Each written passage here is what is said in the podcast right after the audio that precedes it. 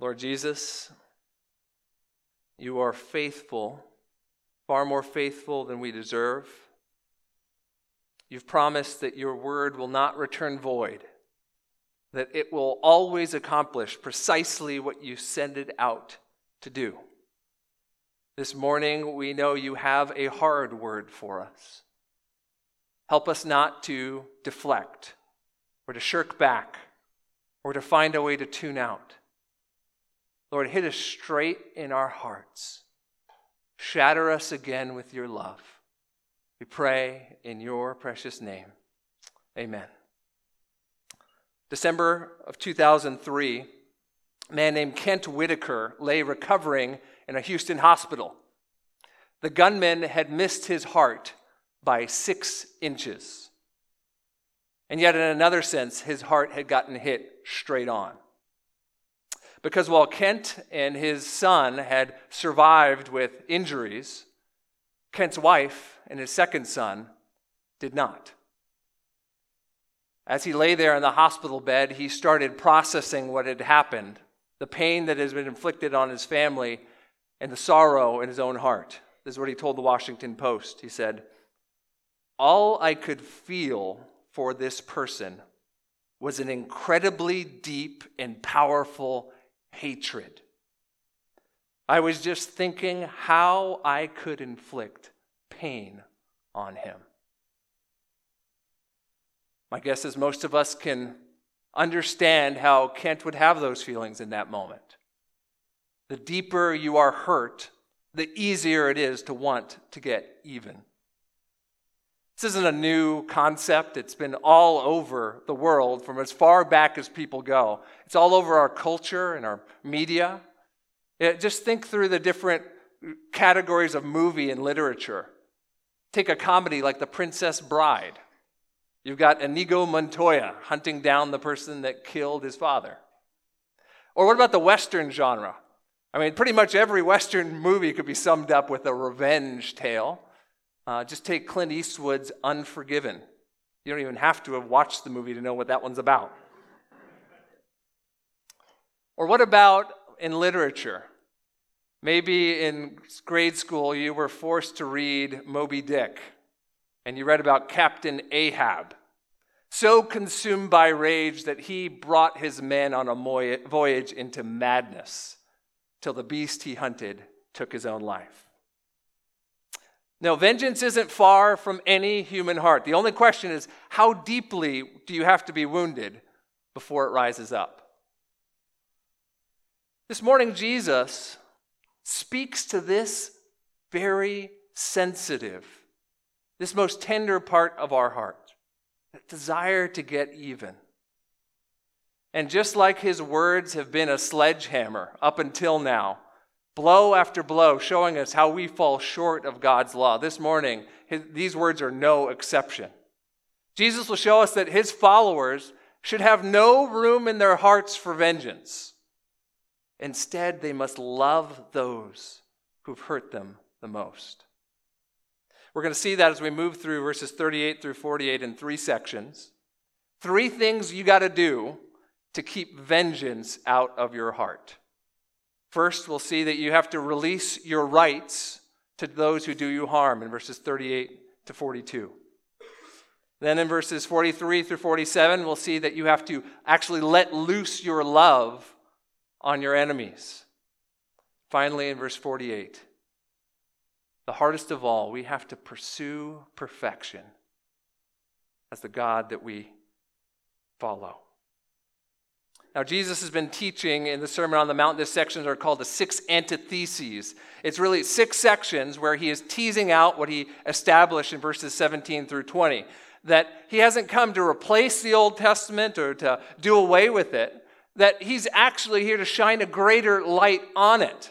And there's these six sections that each show us how God's law actually is fulfilled in a greater way by followers of Jesus. That with the new hearts that he gives them, they actually achieve a new level of righteousness, never possible before. This morning, we're in the last two of those antitheses.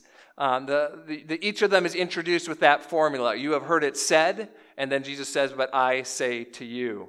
The, the first one had to do with uh, anger, and then one having to do with lust, then with divorce, and then with uh, having to do with truth telling, and now these last two, both having to do with this topic of revenge in our hearts. As we study it together, we'll see Christians, we can't have a desire in our hearts that we foster to get even. Instead, we have to have love for those who hurt us the most.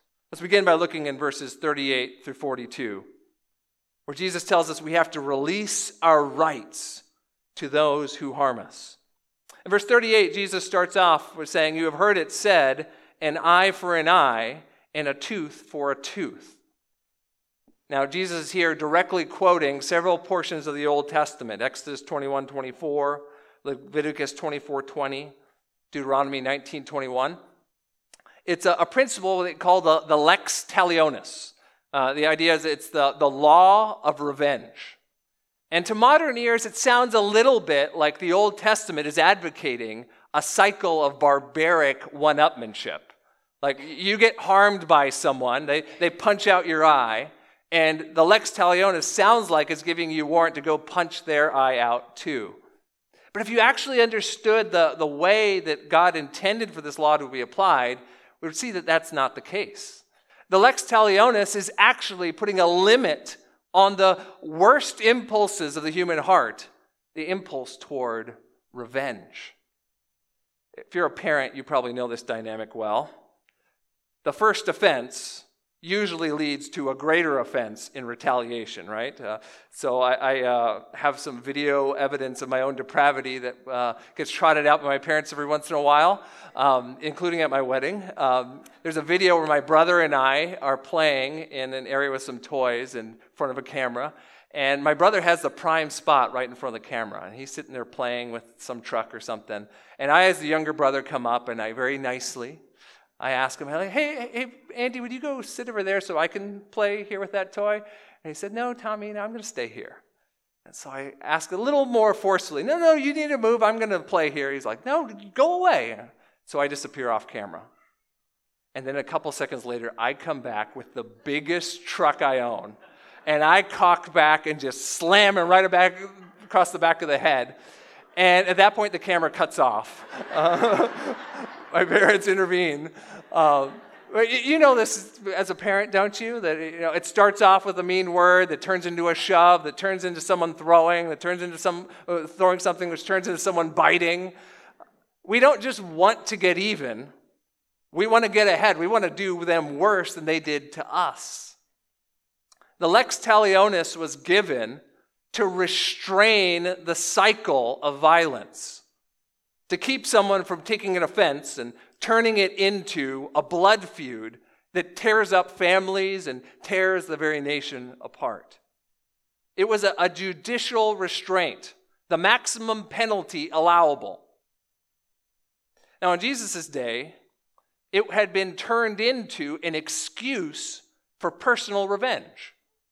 People had said instead of this being uh, the guidelines, which the laws that were upheld by the government or the, the local council, instead, this was what you were commanded to do or allowed to do as a person when someone harmed you. It was just a blanket excuse to go hurt someone the way they hurt you. Jesus says to this, verse 38,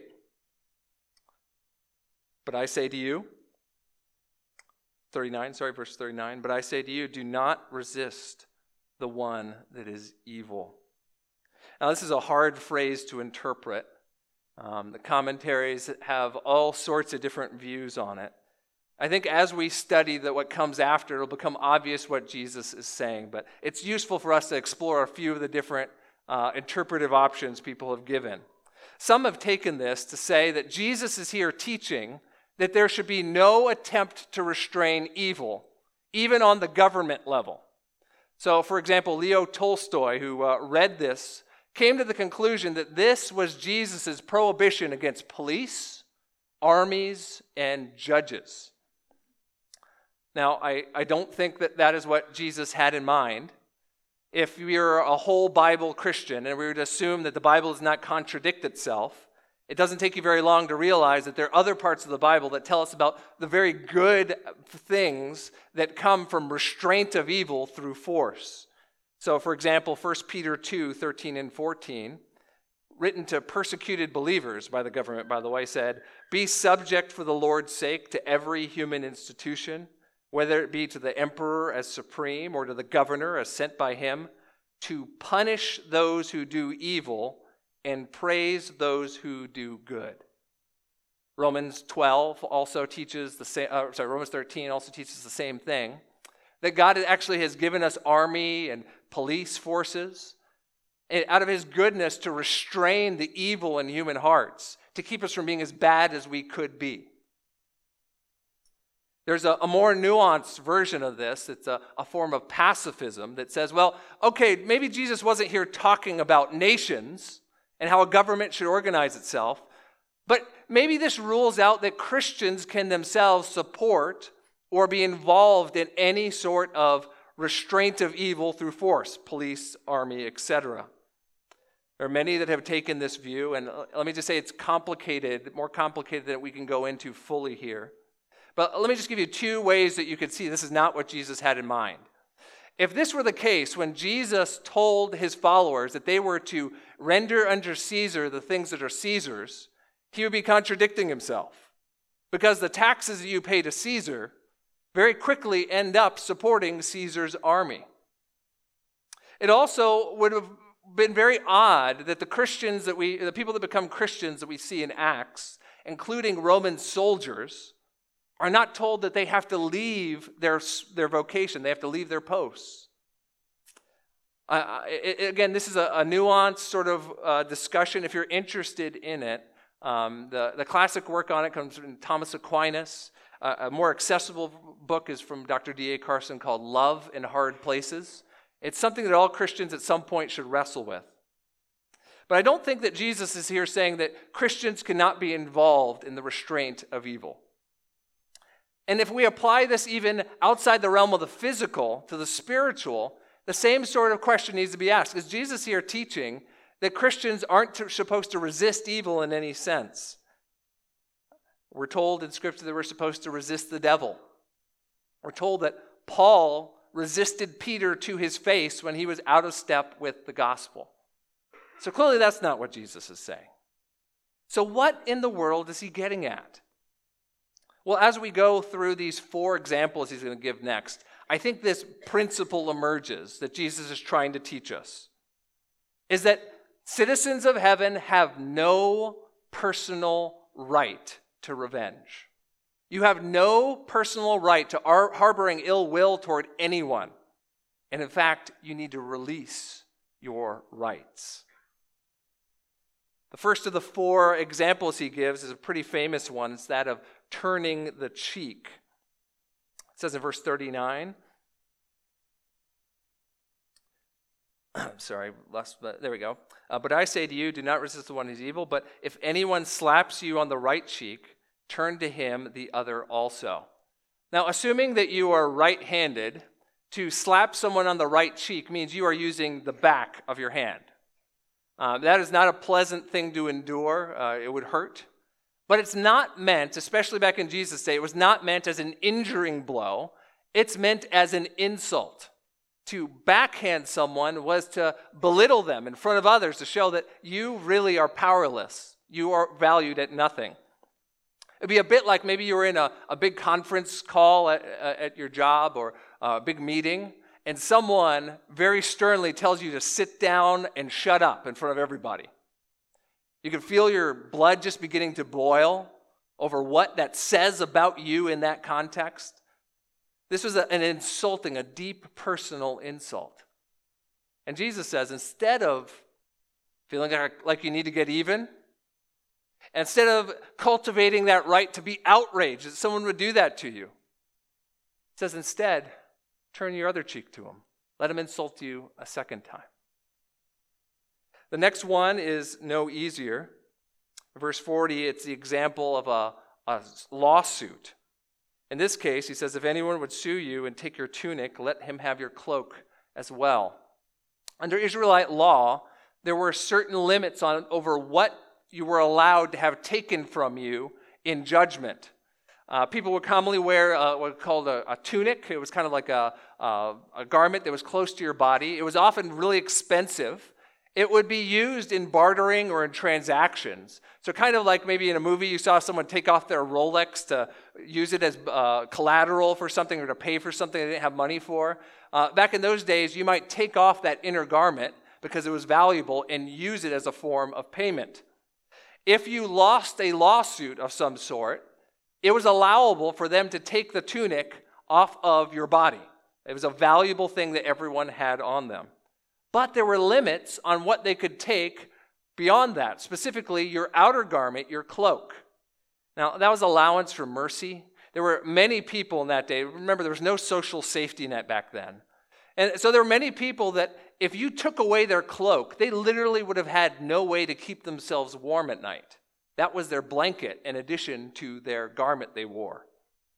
So there's this law that is in place that limits what can be taken away from you. Jesus says if you, someone sues you, he doesn't say whether you're at fault or not. He just says if someone sues you, and they only have the right to take so much from you, you should actually be willing to give up what they have no right to. You give up your right to revenge. You even give up your right to protections under the law. Third is the example of forced servitude in verse 41. He says, And if anyone forces you to go one mile, go with him two miles. Now, faithful Jews back in Jesus' day chafed at the fact that they were under the thumb of the Romans. There were what were called zealots, a, a political revolutionary type movement that wanted to try and overthrow the Romans. It's likely that among the Galilean peasants that Jesus is preaching to, some of them were either outright zealots or at least were sympathetic to the zealot idea. I mean, we're God's people. We should not be oppressed by these Gentile evil nation. Jesus says that there's a, uh, an example where that oppression is very, very real to a Jewish civilian. The Romans were allowed to take those under their rule and ask them to help to carry things, luggage or weapons and things. And we have letters from the Roman Senate showing how soldiers had certain limits on how far and how much they were allowed to conscript these civilians into helping their army. Now, the soldiers were known for abusing that, they were known for rubbing it into the faces of those they had conquered. The Jews in Jesus' day would have hated this. It's hard to overstate how much they would have hated it. There seems to have been some law that they were allowed to ask them to carry this equipment for a full mile, but no further. Jesus says, when that happens to you, you don't grumble. You don't hold on to your right to be outraged. You don't stand on your right to only go one mile. You show it by going two. Fourth one is an example of someone asking you for money in verse 42 says, Give to the one who begs for you from you, and do not refuse the one who would borrow from you. Poverty is not a new thing. Back in Jesus' day, there was a spiritual component to it also. People assumed if you were poor, then God somehow either had a curse on you or you were not as close to God as those who were rich. It was even easier than it is today to look down on the poor. Even today, though, you know that temptation in your heart, don't you? Someone asks you for money, asks you to help, and maybe at some points it's easy to do, but at others you start to resent them, that they would infringe upon your hard earned money. Jesus says that you are to give up your right to penny pinch. Give up your right to feel as if someone's taking advantage of you, even, friends, even if they are. Now, there's a lot of wisdom that needs to be used in applying these verses. And let, let, me just say, it would be a mistake to take these four illustrations Jesus uses and try to use them as blanket commands for every situation that comes anywhere close to them. Uh, Jesus is not here saying that we should allow people to perpetuate cycles of abuse. This is not giving warrant for someone to physically harm us and not to intervene in any way to defend ourselves, or even worse, to not defend someone else. This is not saying that you empty your bank account to the first person that comes and asks you. Now, friends, this is about the vengeance that's present in each of our hearts, the resentment that builds up when we feel like our rights are being trampled upon. Jesus is here showing us that as citizens of heaven, we have no rights except the rights given to us by our God. And if He gave them to us, friends, He can ask us at any point to give them up. We'll see in a, a little bit that there is a limiter on this because Jesus tells us that we actually must love those that harm us. And, and love sometimes asks us to do some very hard things, including confronting evil. But we just need to pause at this moment and ask ourselves are we ready to give up our rights if that's what it takes to keep vengeance out of our heart? You know, when you're at home and maybe you're the one doing all the cleaning up, you're the one doing the dishes and doing all the cooking and all the parenting, do you start to feel a little underappreciated in your heart? Like you deserve a little more recognition, a little more time off? You start to find yourself maybe with a hint of anger and malice. Jesus says, friend, you've got to give up that right to be angry. You've got to serve as if you were serving God Himself. Do you ever have someone do something really awful to you, maybe say something particularly biting to you, and you end up spending the whole rest of your day just replaying that conversation in your head again and again and again, just getting more and more bitter about it, thinking up all the comebacks you wish you'd had in the moment? Jesus says, friends, you've got to give up your right to be treated well if you're going to keep vengeance out of your heart. Friends, as citizens of heaven, we are called to an incredibly high standard. The desire to get even will keep us from glorifying Jesus the way we ought to. Now, it's going to play out differently in different arenas of life. And believe me, I recognize there are, there's a lot of wisdom that goes into how to apply this. But don't let the force of it miss you. You have to be willing to give up to keep your heart free of vengeance. Remember the unlimited grace that was lavished upon you. Remember how it was that God gave and gave and gave, how his son even gave up his own rights so that you could become a citizen of heaven. Now he tells you turn around. When people harm you, give up your right to vengeance. Even harder still, though, is not just keeping our heart free from vengeance, is that in a passive way. We also have to actively do something even harder. We have to love our enemies. That's what he shows us in verses 43 through 47. There's a man named Daryl Davis who has a very odd hobby. Davis is a black man that his hobby is befriending KKK members. Uh, decades ago, he decided that he didn't understand how white supremacists and racists could hate him without even knowing him. So he decided instead of just allowing his heart to get bitter and allowing himself to get more fearful of them, that he would try and talk with them. So David, uh, Daryl started inviting them to lunch, to sit down, to have conversations, and he decided in his heart he was truly going to love these people. Now, over the years, he's been called a lot of awful things. He's heard some really, really terrible things said about him. But you know what's happened? He's convinced over 200 members of the KKK to leave the organization, and he has the trophies to prove it. Because when they leave, they give him their robes and their hat. There's a documentary that came out about him a few years ago. There's an article in which he, in Christianity Today, where he uh, explains the reason he's able to do this is because Daryl is a Christian. Know, it's one thing to keep vengeance out of your heart to, to just not let bitterness set in. It's quite another to actually love someone that really hates you. Jesus tells us here You have heard that it was said, You shall love your neighbor and hate your enemy. Now, once again, the teachers in Jesus' day are taking a little bit of truth and twisting it. Here's a, a quotation from Leviticus 19:18, where it said, You must love your neighbor as yourself. Now, you'll notice the second half of that phrase gets dropped. There's both a subtraction and an addition that both serve to twist this uh, command that God gave us. So, by dropping as yourself, it changes the quality of the love you have to have for somebody.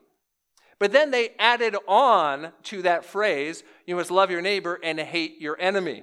The logic went like this If there's a certain group I have to love, that means there should be a certain group that I should hate, right?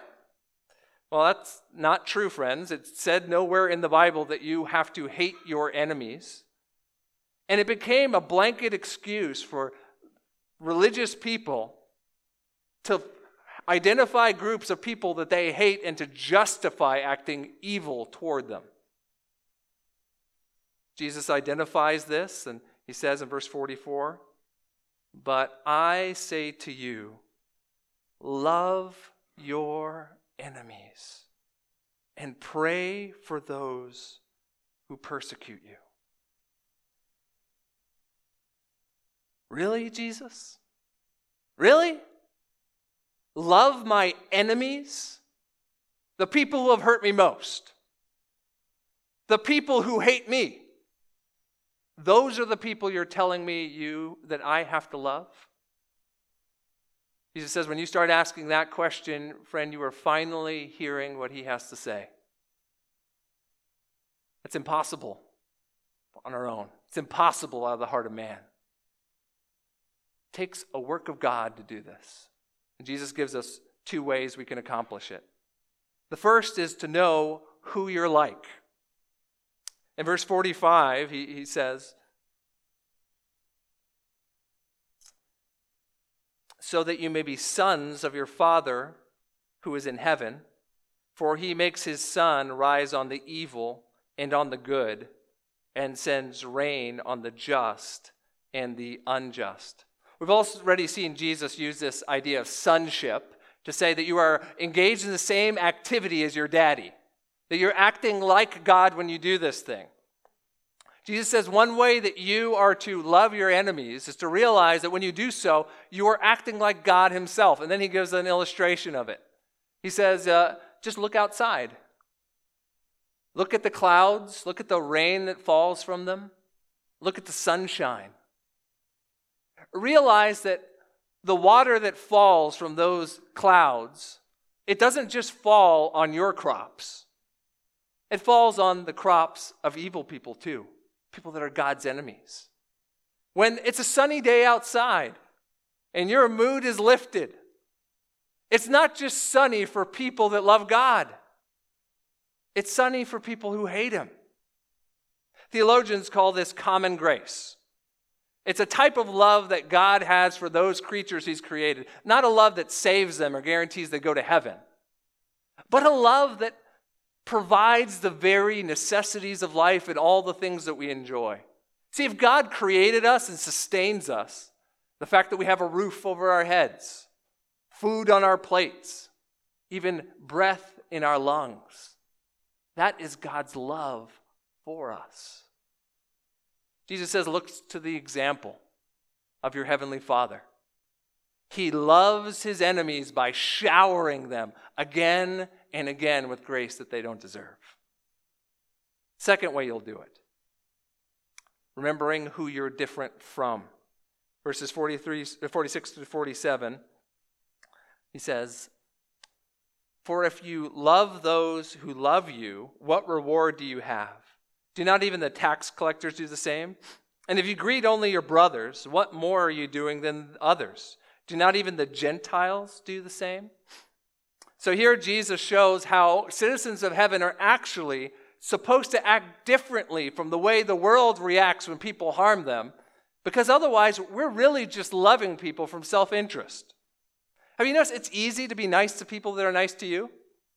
You come across someone, a cashier that's smiling and asking how you are, it's easy to reciprocate. What about when they're rude and don't want to make eye contact. Is it easy to be loving to them? Jesus says that the natural way of this world is to love people that love you. The test of whether you are a follower, test of if you're a citizen of heaven, is do you love people that don't love you back? Alfred Plummer wrote, To return evil for good is devilish. To return good for good is human. To return good for evil is divine. Jesus is calling us here to something that our hearts, frankly, can't muster up without God doing a miracle inside of them. And yet, if you're a follower of Jesus here this morning, you are called to live that miracle out, to actually love your enemies. Now, maybe you're here this morning and you're not a Christian. I wonder if you're living under the impression that God owes you some manner of a pleasant life, that He owes you people around you that love you, maybe for you to achieve your dream, maybe for you to have a health, healthy body and a healthy family. Right? So much of our society acts as if God is on the hook to keep us in a safe, comfortable place. Yeah, that's not what the Bible teaches us about our relationship to God. The Bible tells us that we are actually God's enemies. That if we got what we deserved from God immediately, it would be nothing except punishment, the just punishment for sins as we have rebelled against God in our hearts. Friend, if you're here this morning and you're not a Christian, I just hope you recognize God's kindness and love to you. Each and every day that you've woken up, each and every day that you've had something in your stomach, each smile you've experienced, each hug that you've had, each ray of sunshine is showing you that the God who made you loves you. And friend, that kindness and love is intended not to let you live for yourself, but to draw you back to Him. See, we Christians believe that we have experienced God's love not because we've earned it or we had a right to it, but because God's just that sort of God. That He would overlook so many of our sins, pay the penalty of them Himself by sending His Son down to die on a cross for people who aren't His friends, but are His enemies. Friend, that's the God that I hope you want to know.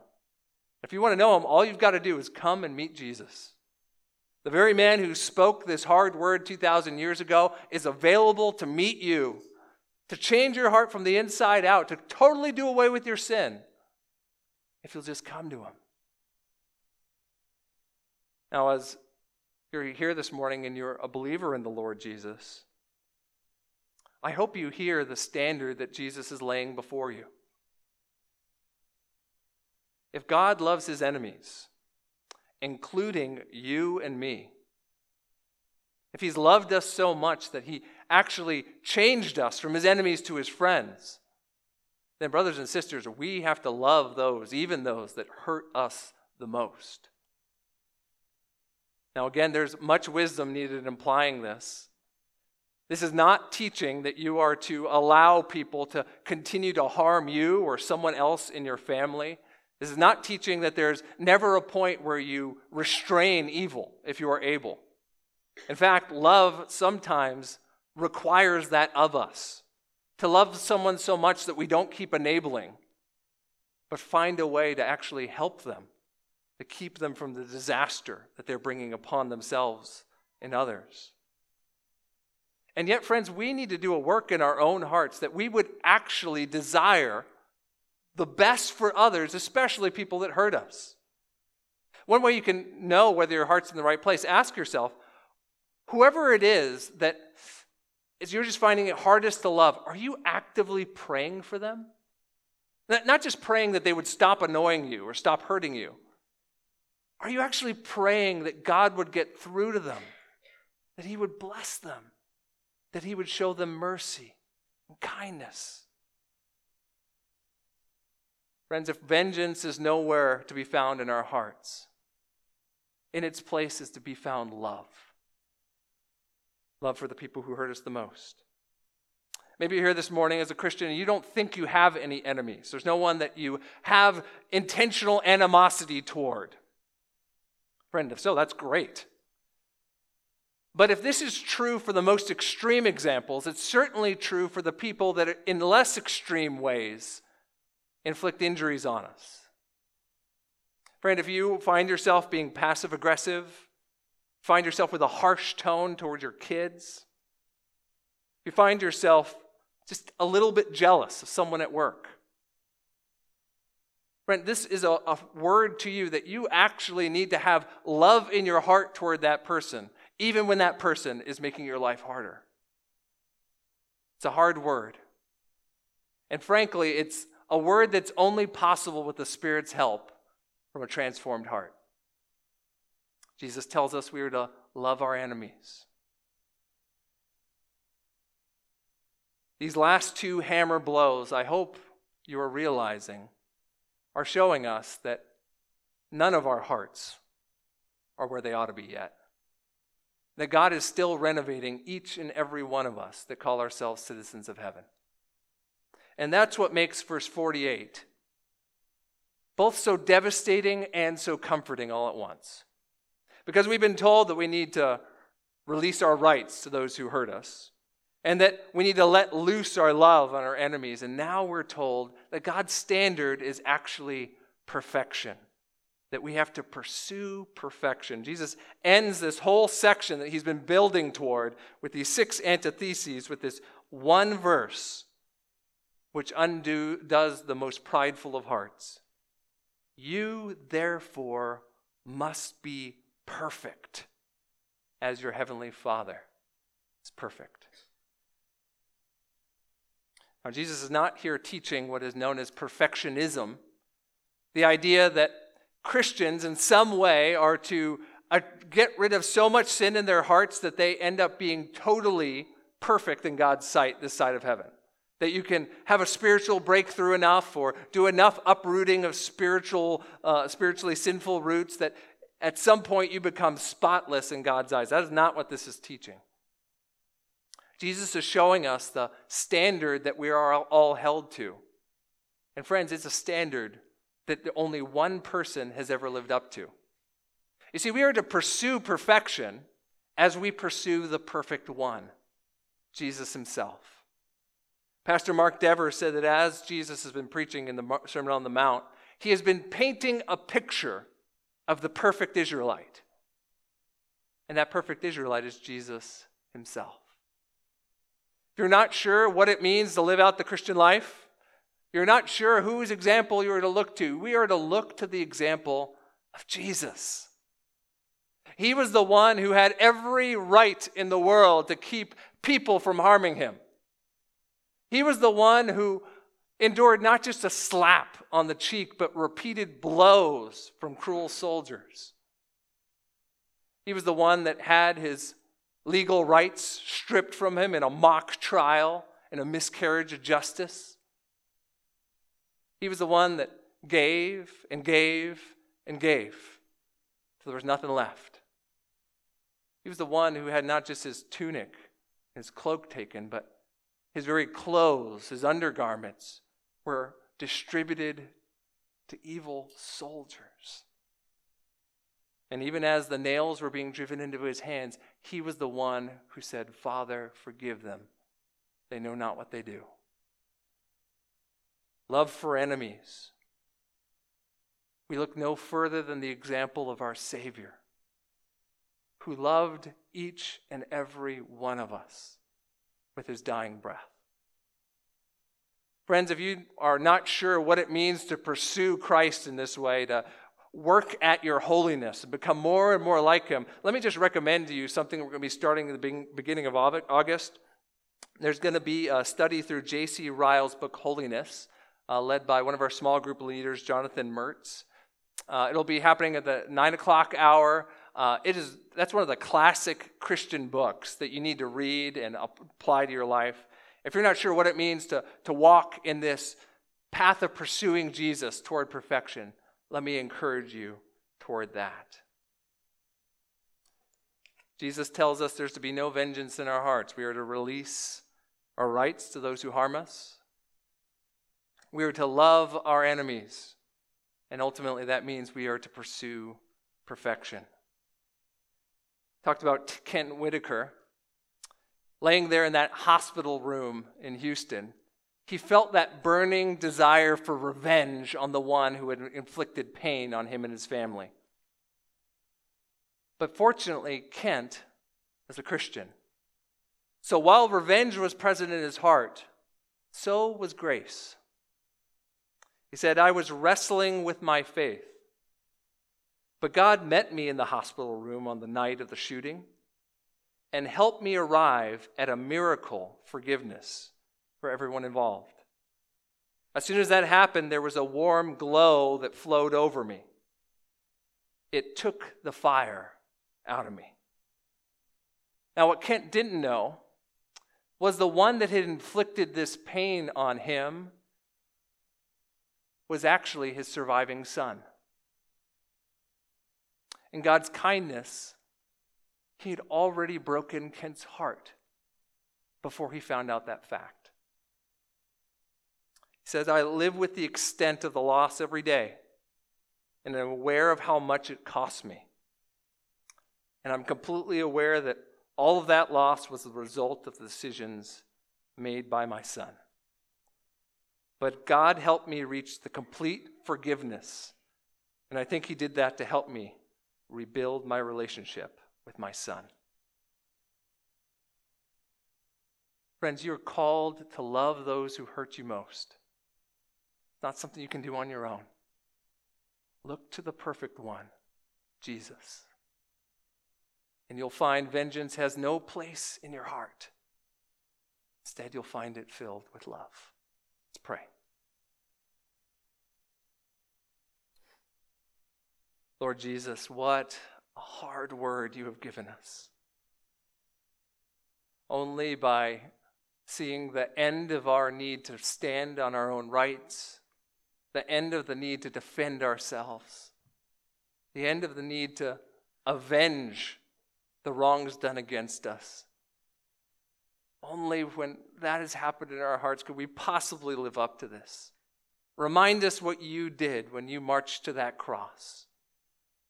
Remind us how you gave up your rights to love enemies like us.